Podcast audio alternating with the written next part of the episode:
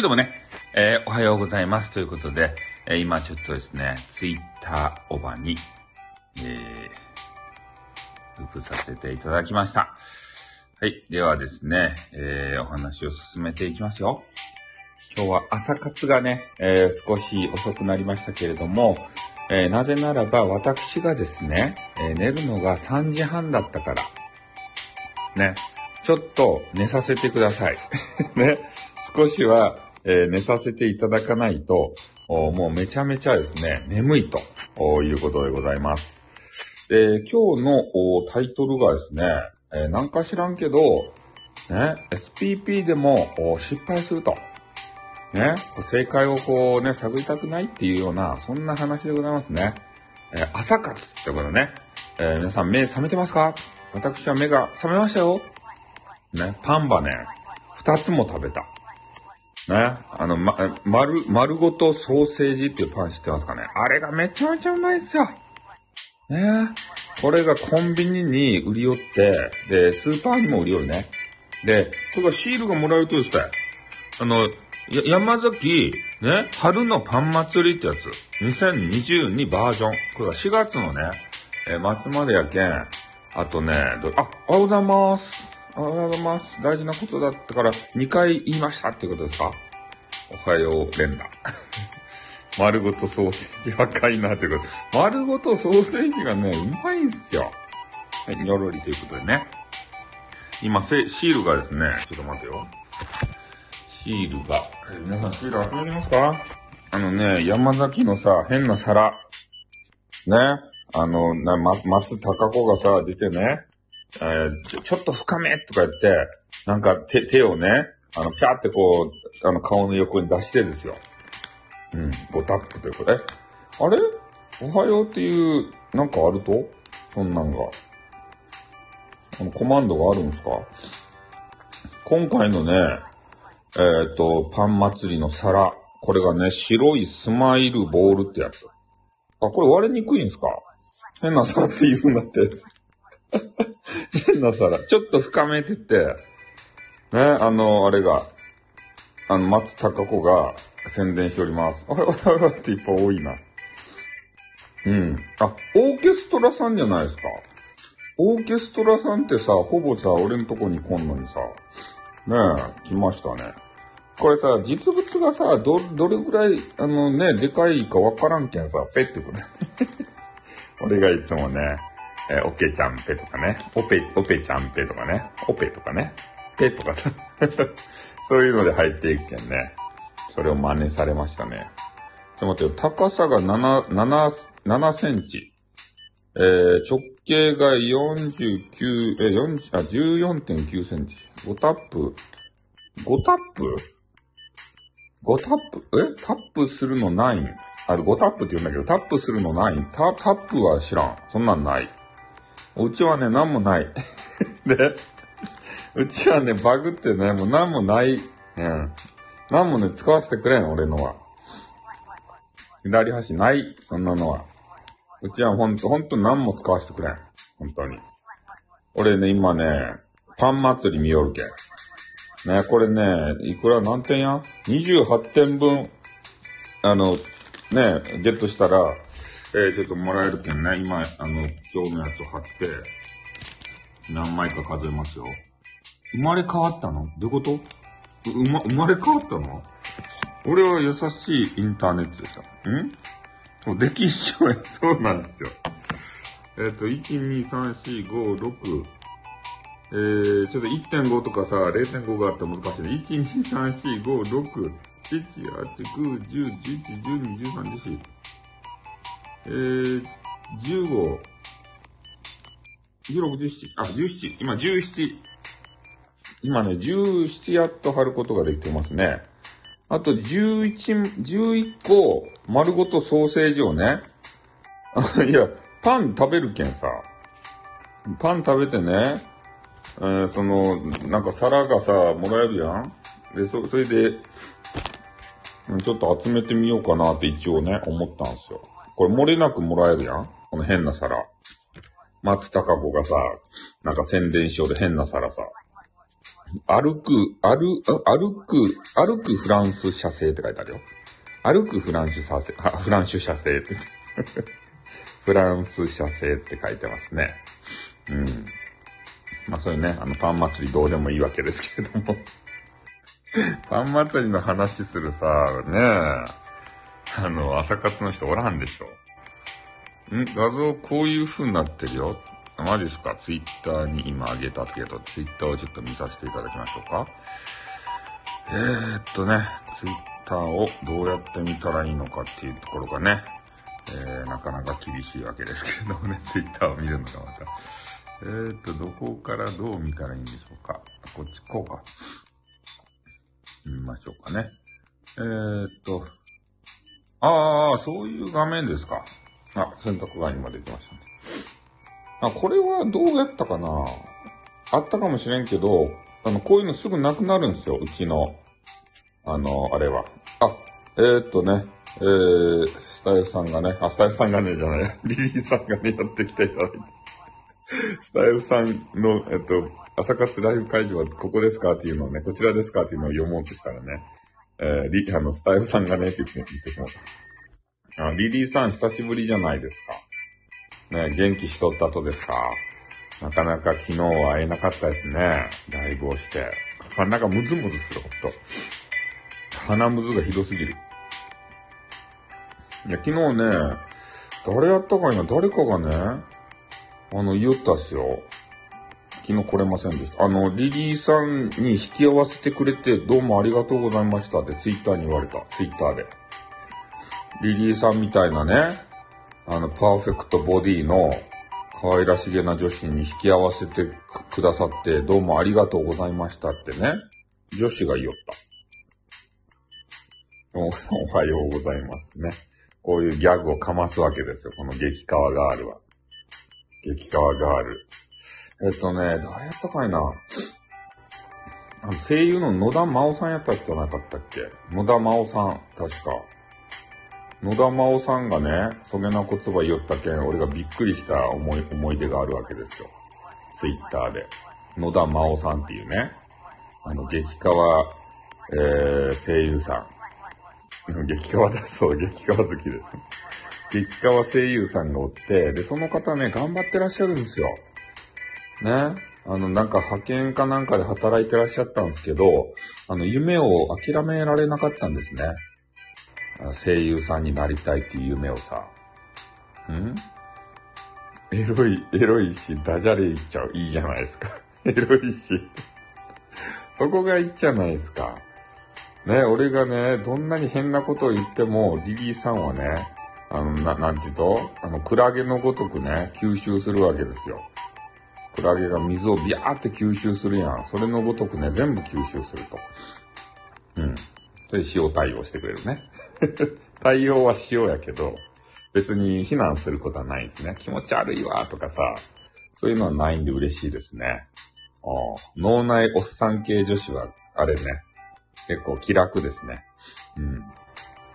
まあそういうのもあってね、とにかくね、ちょっと SPP でも失敗する話がね、開始してまだもうすぐ10分に差し掛かろうとするのに、一切話されとらんっていうね。このダメさ加減。朝活のダメさ加減ね。せっかく朝活してね、本当にそれが聞きたいっていうリスナーさんがおるかもしれんのに、話さんわけですよ。じゃあ本題よ。これいかんすね。もうパン祭りの話とかね、この熱く語る話じゃないじゃないですか。いらんじゃないですか。むしろ切り取れよっていう話を、そう、丸ごとソーセージのね、話とかいらんやん。でもうまいんすよね、マルソーがさ。没ライフ楽しいっていうことだよね。うん。いやー、昨日も寝る前にね、丸ごとソーセージっていうさ、美味しいね、パンが売ってるんですよ。うん。略してマルソーって言うんですけど、あれね、セブンイレブン売っとったかな？セブンイレブンなかったかもしれんね。なんかね、ないコンビニがあるんですよね。確かね、ローソンは売り売ったはずなんですよ。でも、セブンイレブンはね、別のね、自分とこのセブンイレブンっぽいソーセージが売り売るかもしれん。このソーセージパンが。だけどなかった気がするなぁ。どっかなかったんですよね。セブンやなかったかなぁ。多分ね。あ、フォローさせていただきますね。ということで。あ、フォローしたらですね、ぜひ、これ何回も言ってるんですけどね。いつから開始ですかリリーさんのね、プロフィールの一番下の方にね、URL 踏む、的な、あれがあるんですよ。インスタグラムがね。埋め込みのやつは偽物なんで、あそこ入っていったらダメなんですけど、それじゃない方のインスタグラムを踏んだらね、真のリリーさんが見られます。ね。ラスボス級のリリーさんが見られます。埋め込んであるやつはね、あれですよ。ダメなんですよ。あれはドラクエ3でいうバラモスですね。ドラクエ3っていうね、超絶楽しい、RPG あるじゃないですか。あれのバラモスですね。埋め込み型は。うん。それで、埋め込み型じゃなくて、下の方にね、行くと、下の方に行ったら、真のね、リリーさんが、出てきます。ゾーマです、ゾーマ。最後のボスのゾーマが待ってます。だから、そっちのゾーマの方をぜひ見てほしい。バラモスの方じゃなくて。みんな SPP になってると。それで、わしだけ取り残されてる。丸さん、僕って書いてますか？わしか。何どういうこと？文字があれってことか。まあ、とにかくね、ちょっと話を軌道修正して、SPP でも失敗するという話なんですけど、まあ、いつもね、私が聞いている、SPP クソさん。ね、SPP クソさん。フォロワー700人超えてアカウントさ、なんで消したと？もったいないやん。アカウント削除しちゃった。どうしたんすか？ミポリさんって人ですよね。ミポリンですよね。SPP って何人くらいいるん？知らん。そんなの知るわけない、俺、スタイフの人じゃないのに知るわけない。人よ、ということで。SPP クソさん言い過ぎもんで。なんか言いたくならんすか？ SPP クソさんってさ。俺だけかな。なんかね、響きがね、この俺の中では、こう、しっくりくるんですよ。俺の中ではさ、SPP クソさんってめちゃめちゃ言いたくなるわ。一日何回も言いたくなる。ね、SPP クソさん。うん。もったいないですね。いや、ほんとね、マイカさんってね、いらっしゃったじゃないですか。まあ皆さん知ってるか知ってないかわかんないですけど、方もね、2回、3回やったっけ？何回も辞めるんですね、方も。で、1回ね、聞くところによると、もう、限りなく SPP に近かった人。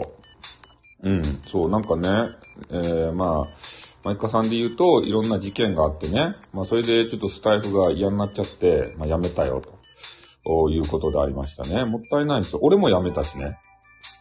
では、辞めずにね、ずっとやれていたメンバーが多分 SPP なんですよ。スタちゃんペと。スタちゃんペで。お弁当できましたか？今日お弁当ゆる日やったのかな？わかんないですけど。うん。ツイッターをということですか。そういうことね。そういう時もあるんですね。田中屋さん、私の配信で収録でね、高校生はめちゃめちゃ食べるよっていうような、そういう収録をね、一つさせていただいたんですよ。まあ、聞かれたかどうかわかんないですけど、あれはちょっとね、タナちゃんペにね、影響を受けて、収録を撮ってみました。朝から大変そうですね、ということで。ね、高校生はバリバリ食べますよ、みたいな。ね、こんな感じでございますね。うん。おはようございますということね。スタイルしてない人にダダ漏れですね。寝起き配信、寝つけん配信。そうですね。だからリアルアカウントとちょっとね、くっつけてたら辛い感じがあるんですかね。まあ、なかなか難しいですね。どうするかっていうのは。そう、高校生はね、食べ過ぎなんですよ。食べ過ぎ問題なんですよ。ほんと。重箱でもね、足りんけん。もうすごくすこぶる食べるんですよ。とにもかくにも。ね、もうあればあるほど食べるんですよ。そう、スタイフ専用のね、アカウントを作るべき、そうなんですよ。で、私もですね、それに気づきまして、ツイッターね、アカウント何個も持ってます。うん。あ、お弁当1個だから楽勝でしたね。うん。あの横長のやつ。あれで足りると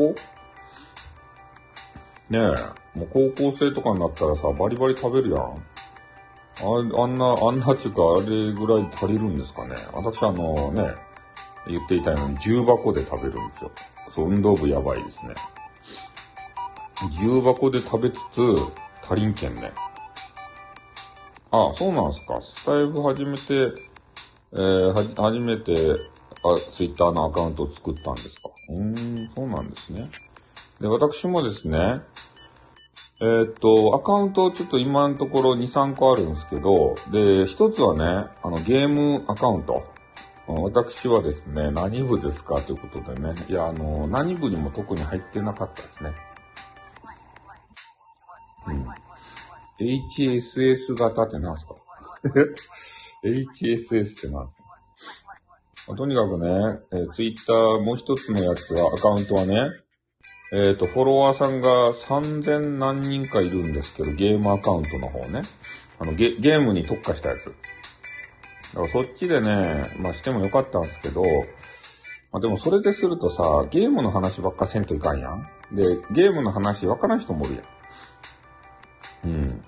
まあ、だけどね、こう、どうするか悩んだときに、まあ、ね、ツイッター、ちょっと最初からになるけれども、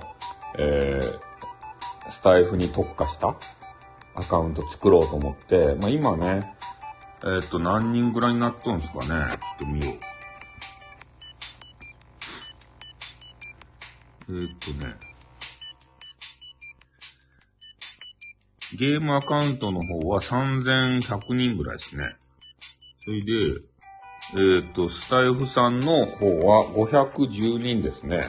まあ、だいぶ頑張りましたね。500人超えたということで。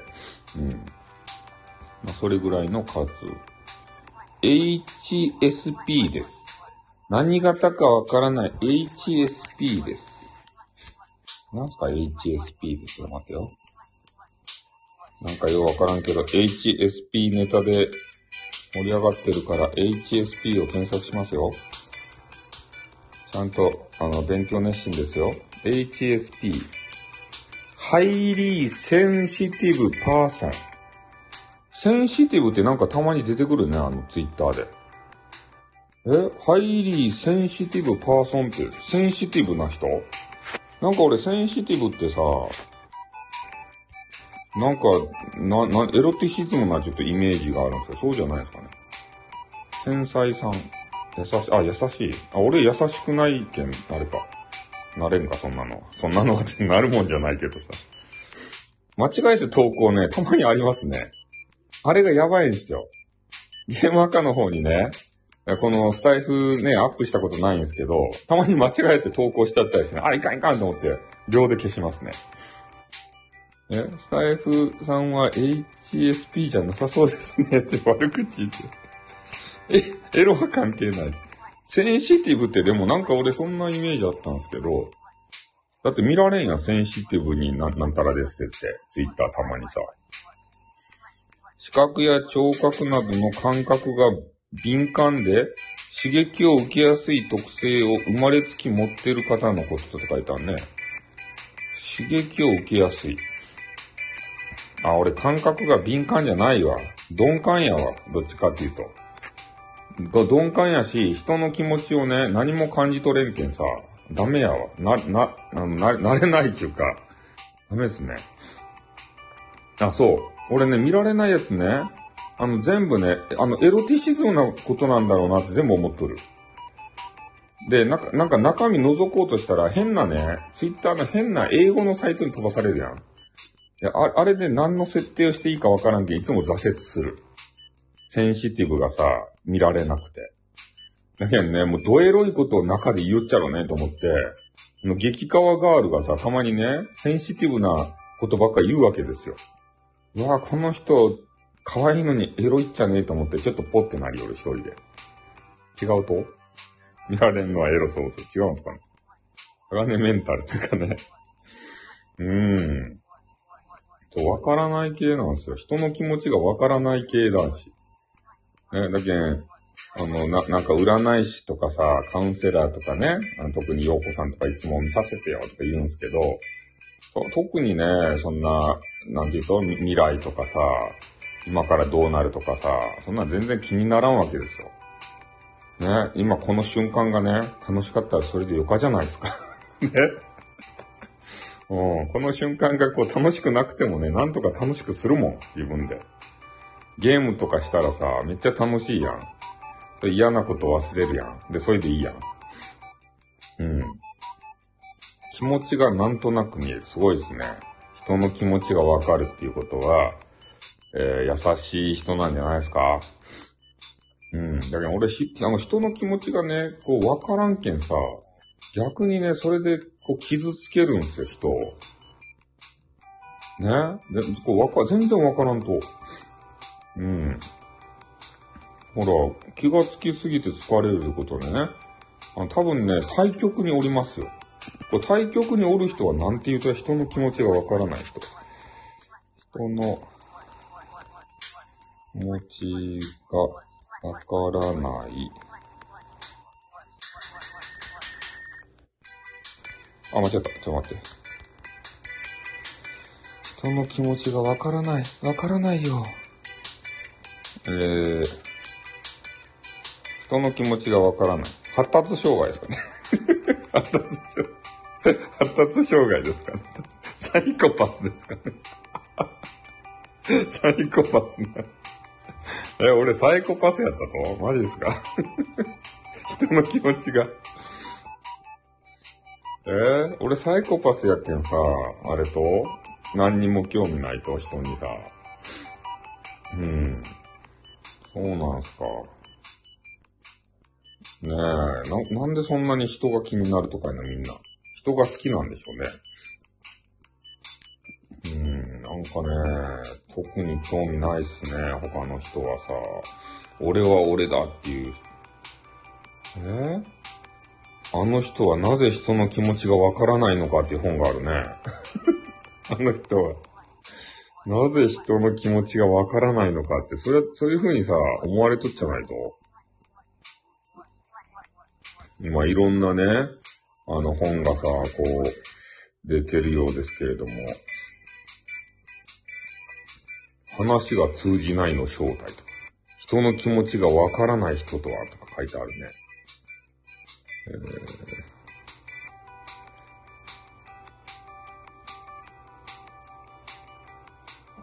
なんかいろんな本ありますね。あなたを傷つけるあの人からの攻撃がなくなる本。モラハラ夫、毒親とかさ。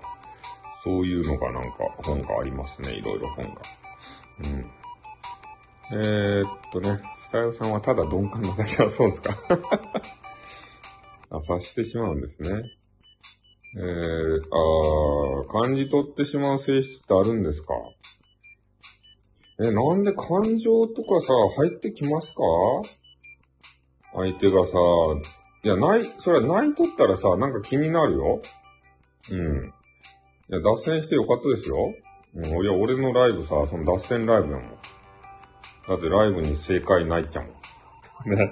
他のね、朝活の人やったらね、すぐ軌道修正してさ、ね、そうは言ってもね、って言ってから話を戻すんですけど、俺のは別によかったですから。SPP の話をせんでもね、最後までせんでもそれは構わん。ね、それが俺のライブやけ。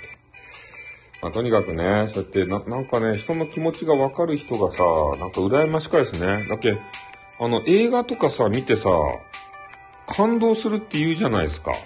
で、映画館とかでね、たまに、感動秘話、まあちょっと古いけど、タイタニックってあるじゃないですか。タイタニックじゃないよ。肉を炊いたやつを延々とね、映画館で見せられるやつじゃないよ。炊いた肉じゃないけんね。炊いた肉。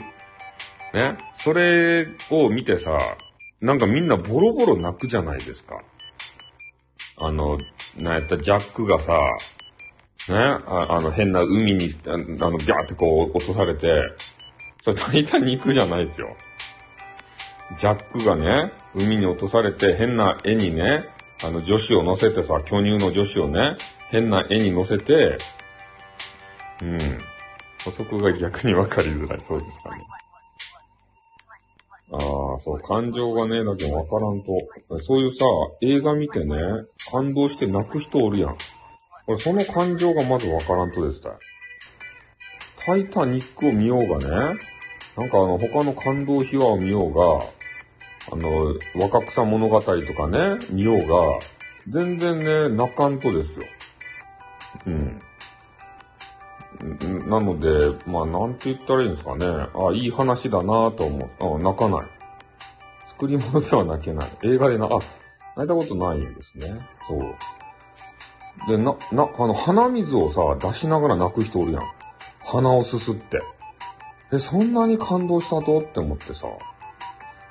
何間違えなんや、泣いたこともあるよ。どっちなんですかどっちなんですか何なんでしょうか仕事で人の死を見すぎて泣きやすくなる。あ、そうなんです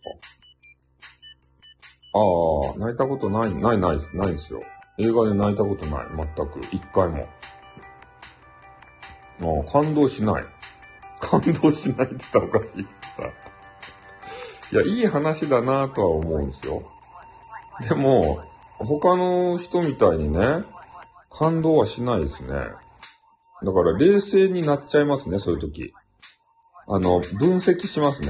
あ、この人は、なんで、ここで泣くんだろう。あ、で、いや、その分析、映画も分析するよ。あ、なんかこのシーンって悲しそうだなーって。これ多分人は泣くやろなーって思うんすよ。ああ、すぐ泣くせず。あ、そう。だから俺、冷静に分析して見ちゃう。映画とか。そう。そうなんですよ。みほりさん今言った。ここね、そう、ここで泣かしたいんだろうなって。監督はね、ここで、感動をぶち込みたいんだろうなって。ね、ほら、泣くぞ、ね。で、耳を澄ます。そしたらね、泣いて鼻をすする、声が聞こえてくる。ほら、泣いた。ねって言って。あ、同じやだ。同じやだ。うん。ほーら、泣いたぞ。ってから。俺の勝ちや。ってからね。何の勝ちかよくわからんけど。監督、ほら、俺の勝ちや。ってから。ね、君の感動ポイントを俺は探し当てたぞ。って。そういう見方をしてますね。そう。俺ね、制作者側の気持ちなんですよ。本当に。本当にそれですね。うん。だからゾンビとかの気持ち悪いシーンもね、なんか、なんて言うと、特殊メイクすげえなとか、人の体験談ね。そう。特殊メイクすごいなとか、そういうとこばっか見ちゃう。なんか、気持ち悪いとかね、怖いとかそういうんじゃなくて。ああ、こういうメイクの仕方するのか、これメイキャップアーティスト誰かいなとか思ってさ。うん。さすが配信者ですね。そうなんですよ。うん。だからいかんね。だけどね、彼女とかできるじゃないですか。そして、まあ、彼女と一緒に映画をね、感動もの見るやん。そしたらね、俺彼女の方をね、チラチラ見るんですよ。それで、感動シーンが来るとするやん。じゃあちょっとしばらく感動シーンの映画を見ててね。で、ふとした瞬間に彼女の方をチラッと見るんですよ。そしたらね、彼女が案の定ね、その感動シーンで、感動して涙を流しちゃって。で、そういう時に俺がニヤってするんですよ。そうそう。あ、カウンセリングしながら泣いちゃうことあるんですか？彼女みたいだけじゃねえってことで。子供のストーリー 100% 泣くんですね。共感性か。わかるってやつじゃないですか。本当にわかると思っとっちゃないと。心の底から。俺とか全くわからんけど、俺がわかるって言った時はもう 100% 嘘やけんね。ね。わかるって言わんもん。だってわからんちゃもん。なんも。何もわからんみたいな。ああ、動物と話したから、ああ、じゃあリリーさんはそういうことなんですね。なんとなくわかるんですね、感情が。すごいですね、ほんと。感情がわかる人ってさ、すごく感動するよね。なんか、自分がそうじゃないけんね。もう昔からそうなんですよ。わかんないっすよね、人の気持ちがさ。だからこの、なんていうかな、人に怒られるじゃないですか。で、怒られても、当のね、怒られた本人の俺がね、愕然とするよね。オレンジイケメンですか？愕然とするよね。あの言い方がいいんだよな。あのおじさんは。そう、とにかくね、俺はそんな感じで、まあ怒られたとしてもね、人の気持ちが分かりすぎたね。SPP なれるじゃないと？なれるよ。そういう人の方がなれるよ。俺みたいな人をね、世に放ったらいかんけん、絶対ね、運営はさ、SPP 審査で落とそうとしとっじゃないと。あんな人の気持ちが分からんやつをね、SPP にしてなるもんか、つってから。何をしでかすか分からんぞ、つってね。俺らではあの人を止められんぞ、とか言ってさ、そんなこと思われとっちゃないと。HSP の話。確かにね。そうですね。そうそう。だから、SPP のね、話に、ちょっとだけ戻すんですけど、SPP クスオさんがね、やっとね、SPP クスオさんの話になるんですけど、SPP クスオさんって知ってます？めちゃめちゃね、冷静に淡々と話をされる、ウクレレ大好きおじさん。あのおじさんがね、ちょっと前に収録でも言ったんですけど、私のですね、配信者、スタイフさん配信者、あ、じゃあスタイフ配信者紹介コーナーかな。それで、検索をかけていただくと、多分ね、SPP クソさんが出てくるんじゃないかなと思うんですよ。で、その方がね、そう、収録だけ聞いたね、そうそう。あの方が結構真面目にね、スタイフを研究してるんですよ。で、それで今日ちょっとね、面白かったのが、ウクレレ大好きなんですね、あの方が。それで、ウクレレを、まあ、とにかくね、アップするんだということで、ウクレレ1000曲チャレンジとか言って、クソさんがね、ウクレレを1000曲弾くやつをやってたんですよ。で、俺ね、ウクレレそんな興味ないけん、歌っていうか曲ね。だけん、全然聴かなかったんですよね。で、たまにね、真面目なことをアップされて、それは聞いてたんですけど、で、今日の朝、そういうね、配信が上がってたんで聞いたんですよ。そしたら、クソさんの口から驚愕の、事実っていうかね、お話が出てきて、いや、ウクレレ1000曲チャレンジしていたけど、ね、なんか意味ないなと思ってやめましたですね。そういうこと言われてたんですよ。って思って。ね、いや、意味ないの、それわかっとるやんって思って、それわかっとるけど、やりよったんでしょと思って、と思ってね。そうやって戦略好きのね、SPP クソさんでも、やっぱり失敗しちゃうんすよ。いや、何曲でやめたか知らんけどさ。1000曲チャレンジとか言って、いや、俺1000曲、そう、達成するのが目的なんかなと思ってたんですけど、なんかどうやらそうじゃなかったみたいで、途中で気づいたんですって。あ、これ意味ないですよね、とか言って。意味ないな、やめちゃおうと。で、もう今日やめたって。やめた報告やって。もう、意味がないということを感じてね、潔くやめたんですよ。もうそれ聞いてさ、もう面白くてしょうがない。そう。SPP クソさんが面白すぎてさ、それでね、その後は真面目な話してらっしゃいました。聞かれる放送っていうのはどんな放送なのかということを、研究してね、いろいろお話しされていましたね。タイトルにね、こだわるのがいいのかとか、タイトルにこう数字をね、入れたら聞かれないとかね。結構ね、あの方は科学してらっしゃいますんで、大好きなんですよ。SPP クソさん。名前の響きも好きやし。うん。ただね、あの配信スタイルが受け入れられるかどうかは知らんよ。淡々と話すけ。うん。何の抑揚もなく淡々とね、話して、何の感情も込めない。そんな感じで話していくけんさ。うん。その方 SPP らしいっすよ。自分で言おるけん。SPP クソですって言ってるけん、最初に。いつもそれをアピールしてらっしゃいます。多分ね、嘘じゃないと思いますよ。嘘でね、SPP 名乗っとったら、俺みたいにね、警告が来るけん。俺一回ね、ちょっと SPP じゃないけど、SPP の真似してね、1年前やけどね、スタイフの方じゃないんですよ。ツイッターの方に SPP の狂言師がどうのこうのって書いてたんですよ。HSP かなでわかんないです。書いてたら、俺警告をツイッターにもらいましたからね。意味がわからんでしょ。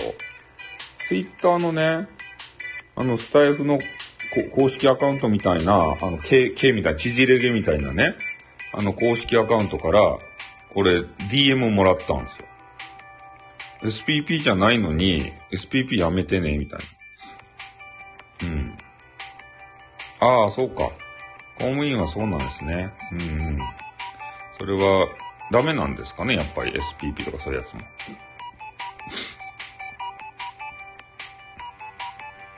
ああ、意味ないことに気づいたときはセンシティブ。そうなんですね。うん。いや、俺もね、なんでこんなにね、ウクレレ、鳴らしよっちゃろうかって思ったんですよ。多分ね、パトロールしてるんでしょうね。多分、クソさんもね、視聴履歴出るじゃないですか。どれぐらい聞かれたかっていうのが。あまりにも聞かれてないんで、やめたんじゃないですか。あれが聞かれとったら、あ、いけるぞって思って知ったんでしょうけど、まあ、一個のね、総選挙区ね、一つの実験やったんでしょうね。あの人実験好きなんですよ、そういう。タグの付け方とかさ、そういうのをずっとね、研究してらっしゃいますんで、選挙区ね、ちょっとわかんないですもんね。いや、選挙区チャレンジって言って、一回も、一つも聞いたことない、俺。でもね、なんかね、自慢してらっしゃいましたよ。ウクレレのこと。なんかね、特殊なウクレレの弾き方ですって。全然わからんちゅうけど。あ、おはようございます。今ね、SPP クソさんのね、話をしてましたよ。SPP クソさんがウクレレ選挙区チャレンジっていうのをやってね、途中で、ね、あ、こんなことするの意味ないなと思って、もう投げ捨てたという話をね、しておりました。でもね、俺はよくわからんけど、もうめちゃめちゃね、誰もやってないようなウクレレの弾き方をしてらっしゃるらしいですよ。SPP クソさん。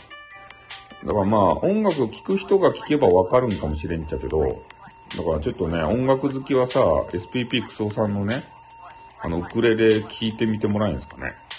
うん。聴いてもらえば、多分ね、凄さがわかるんじゃないかなと思うんですけどね。もう何が違うのか全くわからん。アギブーはやらんでしょうね。で、結構ね、ウクレレやった方が多いじゃないですか。あと、カリンバ。カリンバって知ってます？変な爪でね、弾くやつ。鼻のほじがそんなのあるんですか？鼻ほじってもちょっと残念ながらね、スタイフでも見られないですね。残念ながら見られないっていうのがね。そう、変な爪でね、こう、ぴゃんぴゃんぴゃんって弾いてさ、音出すやつ。ある程度爪がない人はね、カリンバ買ったらダメですよ。爪が伸びるまで。あれ、爪で弾いて音ばね、ポロンポロンって出す、楽器やけ。うん。結構ね、ピアノやってらっしゃる方とかは上達が早いみたいですね。俺、音楽全くわからんけんね。あんなん、そう、ぴゃんぴゃんって弾くやつ。俺買ったとしても、多分、全くわからんけんね。もうほんとね、音楽わかんない。音楽もわからんし、歌もね、わからんしさ。うん。だからそういう人たちのところにはちょっと近づかないですね。なんとかフェスとか言ってさ、みんなで歌を歌い合って、それで、やると。カリンバ気になるでしょ。音色はね、いいなと思うんですよ。結構優しい音色でね。音は体で感じます。マジっすかいや、俺、音がわからんというのは、あれかな。やっぱりなんか変な、三国志フェスやったら行きたい。パイプオルガンの音は、そうなんですね。だから人のさっき言った気持ちがわからんっていうことでありまして、音楽もね、そういうのにも通じとんすかね。鍵盤ハーモニカですかいや、もう、楽器全般わかんないですね、もう。そういうのがね、俺の中に入ってこないんですよ、楽器。俺ゲーム音楽が好きですよ。で、そういうのも入ってこないし、歌を歌ってるじゃないですか、みんな。で、その歌の歌詞がね、俺の中に響かないんですよ。わからんけん。ただの音しか俺には聞こえなくて、歌詞がね、頭に入ってこんけんね、よくね、歌を聴いて泣く人とかおるやん。また泣く話やけどさ。ね、もう全然、もう泣かない。歌詞がね、入ってこない。何もね、感じるものがない。歌手から。ね。歌手がどんなにね、力込めて歌っても俺には何も届かない。届かないよって。何にもわからないよって言ってから。そんな人ですよ。歌詞どうぞってことでね。カラオケでもすぐ泣くってマジっすか？カラオケで泣けると？ねえ、よく歌詞入ってきますね、頭の中にさ。サイコパスの子いやいや、そうなんですよ。だから、ねえ、カラオケ行ってもさ、本当雑音しか聞こえないですね。そうそう。雑音でしかないね。音がただでかいなーっていうぐらいでさ。で、歌詞とか全くね、こう意味がわからんしね。そうなんですよ。だからちょっとね、本当生きづらい世の中なんですよ、本当。他の人とさ、絡むとね。だから俺自分でいつも一人でこうやってね、ちょろちょろライブやったり、ね、収録撮ったり。ドッキリ見るのにマジっすか？ドッキリはね、ドッキリで、まあ面白いやつもあるけどさ、ちょっとね、なんか方向性間違えたドッキリとかあるじゃないですか。俺ね、動物をね、こうドッキリさせるのね、ちょっと嫌いなんですよ。人間やったら、なんかわからんでもないっちゃけど、動物ってさ、なんかがかわいそうでさ、そう逆に生きづらいですね。なんかようわからんけどね、動物をさ、風呂場、子猫みたいなやつをね、風呂場に水が入ってない風呂場ですよ。それに放置して、こうジャンプでも登れんわけですよ。でそれをね、ずーっとね、動画で撮ってるやつとかさ、で、そういうの、動物はね、なんかかわいそうやなって思う。登れなくてね、ずーっとね、ガジガジしてるんですよ、手をさ。ツルツル風呂場とか滑るやん。それ、登れんやつを、なんかね、笑いながらね、動画撮り寄る人とかおるわけですよ。なんかあれ、ちょっとね、いや、同じ配信者としてね、なんかダメやろうって思うんですよね。何も面白くねえよと思ってから。ただかわいそうなだけやん。ああいうの見るとさ。なんかこう、履き違えてる人がいるんですよね、そう、配信。好感度アップ。どういうことやいや、なんか、ほんと履き違えてる人いるなーって思ってさ、動物、なんか、虐待なんじゃないかって、心があって。いや、虐待はわかるっすよ。さすがに。これ虐待でしょっていうようなさ、あとね、にゃんこをさ、もうにゃんこの話ばっかっちゃけど、にゃんこが好きやけんにゃんこの動画いっぱい見ちゃうんですけど、たまにね、混ざってるんですけどね。にゃんこが、水槽の中のさ、魚を取ろうとして、こう、ぴゃっぴゃってしててね。で、水槽の中バシャッと落ちちゃうんですよ。で、にゃんこがこう、やっぱ落ちたらさ、こう猫かきみたいなやつでね、こう水槽の中ぴゃっぴゃっぴゃってするんですけど、やっぱり高さがあってね、登れないんですよ。で、それをね、なんか面白おかしく動画にして、音楽つけてね、ティーン、テテテテテリテテテテリテテテリテみたいな。テテテテテリテテテリテテテリテみたいな。テテリテテリテテテテテテみたいな。それで、なんか面白おかしいような編集をしてね、全然助けないわけですよ。ね、はよ助けてやれよって思うんだけど、何も面白くないっちゃけどって思ってね。そういうのを、なんかあれを楽しめる人はいるんですかね。あ、にゃんこ落ちた、かわいいなーとか言って。ねえ。面白音楽つけてさ。うわー、これ、なんかにゃんこが、ねえ、慌てふためいてるぞ。うわー、面白い、わははって笑える人おるんですかね、あれで。でも、そういうのがおるけん作るっちゃろうね、ああいう動画さ。だけん YouTube ね、あんま好きじゃないですよね。動物もの。見てたらさ、次のおすすめとかやって出てくるやん。で、それ見たらね、そういう、変なやつやったりしてさ、ちょっと嫌な気持ちがしますよね。動物虐待もの。うん、あれ、なんなんですよね。気づいてないんですかね。意図的にやってるのかな、わかんないですね。うん。それをアップしちゃう、気持ちもよくわかんないですけどね。うん、すぐ助けるよね、普通やったら。はい、ということでね、7時45分になってまいりました。そろそろ、動物にね、感情湧かない人いると思います。ね。くずもちさんがですね、やってきていらっしゃったわけですけれども、そろそろ私がですね、髪を切りに行かなきゃいけないというね、ミッションがさ、うん、ありまして、なんかそのイラスト懐かしいですね、なんか。マルさん。あ、そう。神をね、神様をね、切りに行かんといかんとですよ。ね、魔界闘士サガっていうゲームがあって、その中のね、最後のボスがね、神なんですよ。ね、ゴッド、神。で、神様、最後のボスやけんね、強いと思うじゃないですか。でも、神様はね、チェーンソー一発で死にます。これ伝説になってます。魔界闘士サガって言って、ね、ゲームボーイのさ、配信終わって大丈夫ですよ、って。そう。魔界闘士サガというゲームでね。くずもしさんはね、お仕事なのに、聞きに来ていただいてどうもありがとうございます。ね、このくずもしさんは、いい人なんですよ。この方。ね、皆さんもね、仲良くしてあげてくださいね。このいい人と。はい。反りません。